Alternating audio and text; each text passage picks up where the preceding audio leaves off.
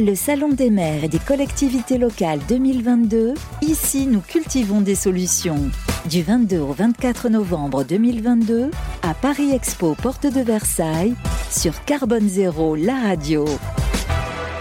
Bienvenue sur le plateau de Carbone Zéro, la radio, toujours en direct du Salon des maires et des collectivités locales. On va parler dans un instant d'économie circulaire, de Made in France, mais aussi d'entreprise à mission avec Emery Jacquillac. On est ravi d'accueillir. Bonjour. Bonjour. Le PDG de la CAMIF, qu'on peut définir comme euh, euh, spécialiste de l'aménagement durable et local de la maison. C'est comme ça que vous vous définissez. C'est plutôt une, une jolie formule. Une bonne définition. Et vous êtes également président de la communauté des entreprises à mission, parce que la CAMIF est une entreprise à mission ça, on va évidemment euh, en parler. Alors, avant d'entamer ce sujet, il n'y a pas longtemps, vous avez dit qu'il n'y aura pas de retour en arrière sur la consommation responsable. Est-ce que vous diriez toujours la même chose dans le contexte actuel d'inflation où c'est difficile parfois hein, de, de, de, de, consommer, si je puis dire? Précisément. Oui. Euh, parce que on le voit sur les clients, nos, consommateurs euh, qui achètent chez Camif. Euh, aujourd'hui, pour arbitrer la fin de mois et la fin du monde, qui est un sujet aussi euh, problématique, eh bien, on fait beaucoup plus d'arbitrage. Et c'est ce que font les consommateurs. Ils font beaucoup plus d'arbitrage qu'avant, donc ils achètent moins. ils achètent moins de produits superflus, ils n'ont pas forcément le dernier smartphone à la mode, ils achètent beaucoup plus d'occasions. Nos mhm. clients achètent trois fois plus d'occasions que la moyenne. Ça, ça permet de libérer du pouvoir d'achat pour pouvoir acheter mieux, consommer mieux, mais aussi donc quand on veut se payer un bon produit, un, beau canapé ou une bonne literie, parce que c'est important de bien dormir, que ça n'y passe 8 heures par jour, eh ben on va mettre le prix, mais on va aussi mettre l'attention, à savoir d'où ça vient, comment c'est fabriqué, dans quelles conditions sociales, environnementales. Et donc oui, je crois aujourd'hui que même, et peut-être même accéléré, à la fois par la crise sanitaire qu'on a connue, euh, crise Covid, et en même temps par la crise euh, et l'inflation qu'on connaît sur les matières premières, sur l'énergie, fait qu'on doit faire beaucoup plus euh, attention à ce qu'on achète et on doit faire plus d'arbitrage et qu'on est en train probablement de basculer sur un nouveau modèle. Un nouveau modèle, mais qui peut concerner finalement tout le monde Ou est-ce qu'il n'y a pas une catégorie, on va dire en particulier, qui pourrait être plus, pour qui ce serait plus facile de basculer? Je pense que ça concerne tout le monde parce qu'à la fois tout le monde a pris conscience euh, des enjeux et on a tous pris conscience, et été après été, on prend davantage conscience du lien qu'il y a entre nos modes de consommation, nos modes de vie et ce que l'on observe en termes de dérèglement du climat, euh, de, la biodiversité. Et euh, donc on, a, envie d'agir et, finalement avec son pouvoir d'achat ou avec son non-pouvoir d'achat aussi, on peut agir et on peut privilégier l'économie locale. Donc oui, c'est accessible à tous parce qu'on est tous euh, dans un mode de transformation de nos, habitudes de consommation. C'est nécessaire. Euh, on le voit particulièrement chez mm. les jeunes qui ont beaucoup mm. pris conscience euh, et qui sont en train de bousculer en fait hein, les entreprises parce qu'il y a une exigence croissante qui est mise par les consommateurs sur l'engagement de l'entreprise. Bon, après, arbitrage veut dire que pour un produit donné, on va se poser à chaque fois la question est-ce que mm. j'en ai vraiment besoin? Euh, est-ce que je veux acheter euh, du premier prix ou du low cost mm. parce que j'ai pas envie de mettre beaucoup d'argent là-dedans? Est-ce que je veux acheter plutôt de l'occasion parce que finalement c'est encore moins cher mm-hmm. que le premier prix? Ou est-ce que je veux mettre le prix parce que c'est important, parce que j'y considère qu'il y a derrière le produit une qualité intrinsèque que je cherche? Et puis la qualité revient mm-hmm. parce que euh, souvent, moi il, y a, deux semaines j'étais au salon du Made in France, j'avais pris un taxi pour y aller, il me dit acheter chinois c'est acheter trois fois. Mais oui, parce que acheter de la qualité ça coûte moins cher sur la durée. Donc bon après il faut être accompagné sur le financement du mhm. projet. Mais... Donc oui, on, est, on assiste, je pense, à une bascule accélérée par les crises. Ouais, alors justement, vous avez parlé du Made in France et de ce salon, on va dire c'est votre cheval de bataille. 78%, hein. c'est la part de l'offre Made in France que vous avez actuellement. 22% de pays limitrophes, hein. c'est pour euh, justement pas partir peut-être euh, en, en, Asie. Donc ça veut dire que souvent on pose la question quand on parle d'industrialisation, de réindustrialisation, qu'on a les outils en France pour proposer des produits Absolument. Camif travaille avec 125 fabricants français dans tout l'équipement de la maison, du mobilier, de l'électroménager, mm. de la literie, du linge de maison. Donc il y a encore un tissu industriel en France. C'est une bonne chose. Et je crois qu'il y a aussi, on l'a vu au salon avec une influence record, une attention plus particulière des Français à privilégier le local parce qu'il y a une mm-hmm. sorte d'évidence, de bon sens en privilégiant le local, on favorise des emplois locaux, on fait faire moins de kilomètres au produit, et ça, ça a un impact sur l'homme et la planète au fond. Donc, euh, en, fait, nous, l'année dernière, on a été même assez loin, parce qu'on a renoncé à tous les produits qu'on achetait encore en dehors d'Europe. C'était 7,4% du catalogue Camif qu'on a coupé mhm. pour euh, recentrer l'offre sur plus de local. Donc, 78% de notre chiffre d'affaires aujourd'hui est fait en France et 100% en Europe. Et alors, c'est toujours la même chose, c'est la question du prix. Est-ce que ça veut dire que c'est un prix quand même plus élevé, mais pour une meilleure qualité, ce dont vous disiez tout à l'heure, pour revenir en arrière sur, euh, sur finalement chinois, c'est trois fois, c'est acheté trois fois contre une fois en France? Oui, alors évidemment, c'est la question du rapport qualité-prix qui compte.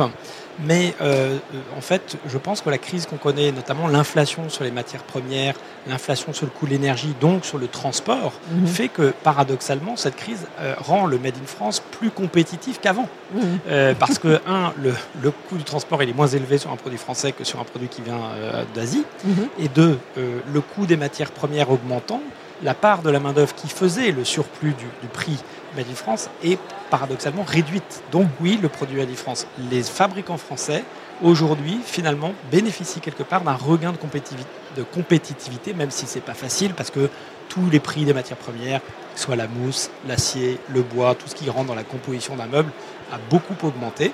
Donc ça nous oblige aussi à, en, quelque part, à trouver davantage de valeur au produit, à innover davantage, à trouver des sourcings alternatifs mhm. aux matières qui dépendent du prix du pétrole.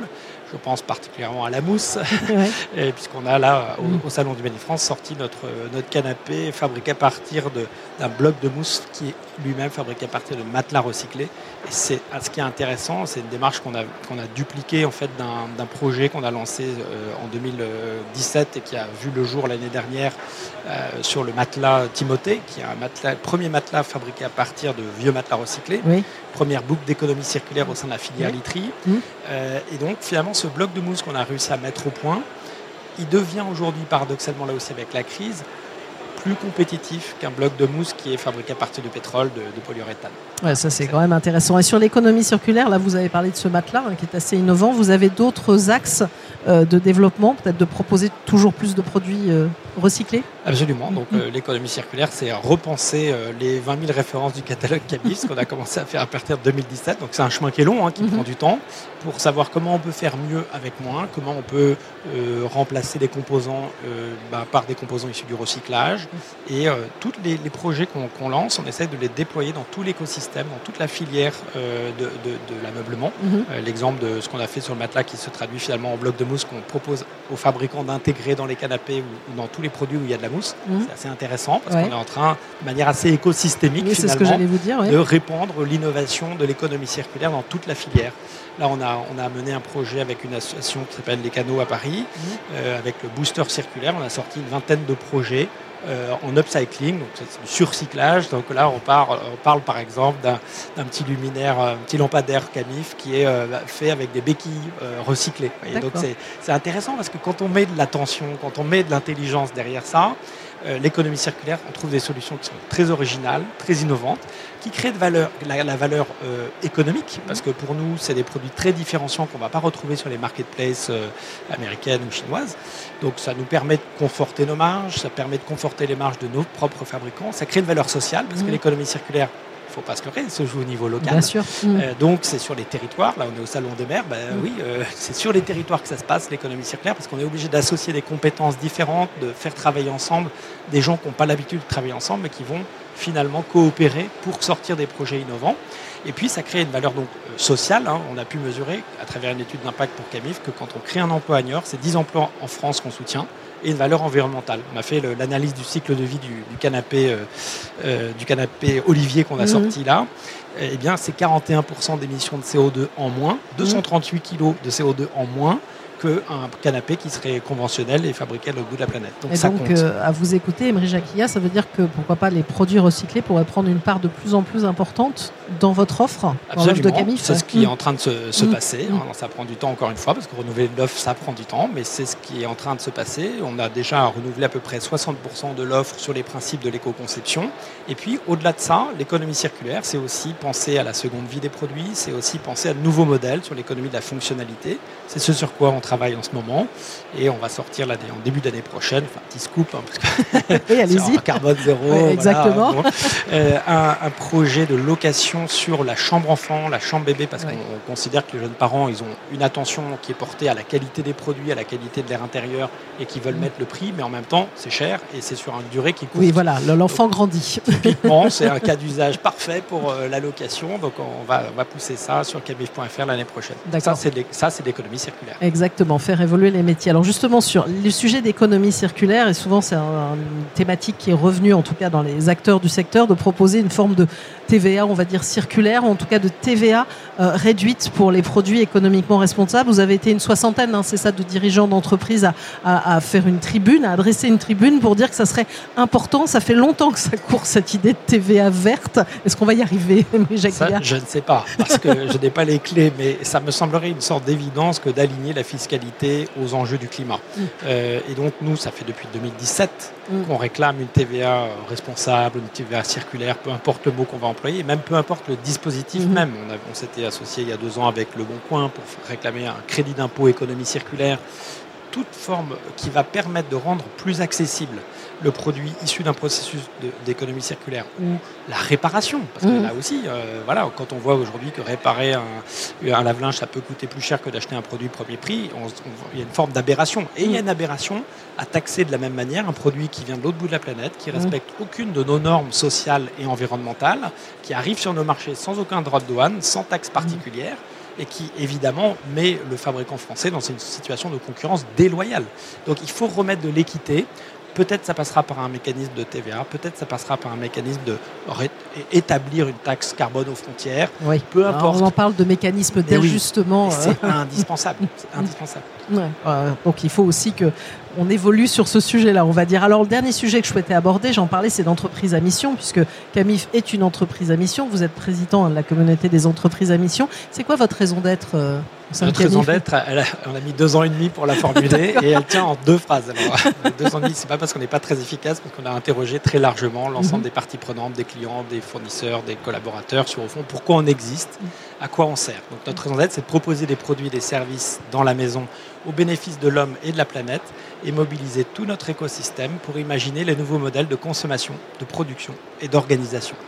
Et cette raison d'être, ce qui est intéressant, c'est qu'elle est inscrite dans nos statuts depuis 2017 et surtout, elle a été traduite en objectifs de mission. Donc on a cinq objectifs de mission qui sont dans nos statuts également, qui viennent accélérer la transformation du modèle CAMIF sur l'économie circulaire, sur la consommation mmh. responsable. Là, on est la semaine du Black Friday, donc on est la semaine du Oui, j'allais vous dire, ça, ça, vous agace pas Parce que vous, pendant un temps, vous avez dit on va le, on va le boycotter. Là, maintenant, on a l'impression que le Black Friday, il dure pas, c'est pas un vendredi. Ah ça dure un mois, deux mois, trois mois. Là, et euh, il y a une. Y a, on va dire, c'est difficile de faire machine arrière sur euh, certains phénomènes, on, va dire. On est persévérant, on a la tête dure. Euh, depuis 2017, on boycotte le Black Friday. En 2017, on a fermé camif.fr le jour du Black Friday, ce qu'on mm. a réitéré en 2018, en 2019. Depuis chaque année, on fait une action forte pour montrer qu'il y a une alternative possible, que ce jour-là, on n'est pas, ou cette semaine-là, ou même ce mois-là, parce qu'aujourd'hui, c'est quasiment un mois, oui. qui n'a pas de sens, objectivement. Hein. Tout le monde, c'est une sorte d'injonction à acheter un produit dont vous n'avez pas forcément besoin et tout le monde se précipite en se disant bah, c'est la bonne occasion pour faire ses courses de Noël, etc. Mais en fait, on achète des produits dont on n'a pas besoin, qui viennent gréver notre pouvoir d'achat, qui euh, n'ont pas un impact positif pour, euh, mm. ni pour l'homme ni pour la planète. Donc, à un moment donné, oui, c'est cohérent par rapport à notre projet d'entreprise à mission. C'est d'ailleurs notre premier objectif de mission, informer, sensibiliser sur la consommation responsable, de boycotter le Black Friday. La, la fierté qu'on a, c'est qu'après 5 ans d'efforts, et là, c'est la, la sixième année, on a 1500 sites e-commerce qui ont boycotté le Black Friday mm. cette année. Probablement, il aura un peu, enfin l'année dernière, donc probablement il aura un peu plus cette année. On est devenu la marque préférée des Françaises pour notre engagement sur la consommation responsable. Ça, ça a beaucoup de valeur. Et puis, euh, ça a permis de renouveler beaucoup les clients. 80% de nos clients aujourd'hui sont des jeunes entre 30 et 50 ans. Pour Camif, hein, c'est une prouesse parce qu'on vient de euh, l'instituteur à la retraite de 65 ans d'âge moyen. Donc, euh, on a fait un chemin aussi. Et voilà, je crois qu'aujourd'hui, euh, on participe au débat de la cité. C'est le rôle de l'entreprise à mission que de s'engager euh, dans, des, dans des combats, au fond, hein, euh, pour, pour, pour, remettre l'économie dans le bon sens et qu'elle soit soutenable, tout simplement. Or, tous les appels des scientifiques, voilà, et, on voit que ce n'est pas les COP successives, la, la 27e COP n'étant pas un grand succès, c'est bien aux entreprises de s'engager. D'ailleurs, et elles sont combien dans cette communauté euh, des, entreprises à mission? Alors aujourd'hui, il y a 826 sociétés à mission en France. Euh, il y en a à peu près la moitié qui sont dans la, au sein de l'association pour partager leurs pratiques, euh, continuer à enrichir le modèle et, faire, et le faire connaître. donc c'est une dynamique qui est très forte. C'est deux fois plus que l'année dernière à la même époque. Donc on a lancé un observatoire des sociétés à mission. On voit que la dynamique est vraiment là. On est en France assez pionnier sur ce cadre. Il oui, avec la loi Pacte. Avec la loi Pacte. Il existe déjà en Italie et en Espagne, mais c'est on va dire, moins abouti que ce qu'on a fait en France.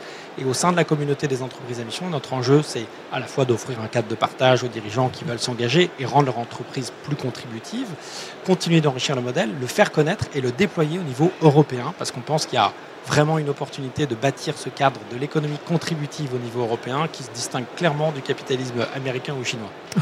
ça en fait aussi la, différence. On dit souvent que l'Europe fait la différence sur beaucoup de choses, mais en tout cas sur, ce point en particulier. Bon, ça fourmille. Euh, chez Camille, vous avez encore plein de projets, c'est ça, Emery Oui, oui d'autant plus que dans l'actualité de cette année, nous nous sommes rapprochés de la Maïf. Euh, oui, j'allais vous le dire, oui, qui détient à peu près 80, un peu plus de 80%, c'est ça maintenant C'est ça, exactement, qui était une, une, opportunité pour développer Camif avec une vision de temps long, avec un rapprochement qui fait sens, parce que nous sommes tous les deux sociétés à mission, assez alignées sur les engagements de mission.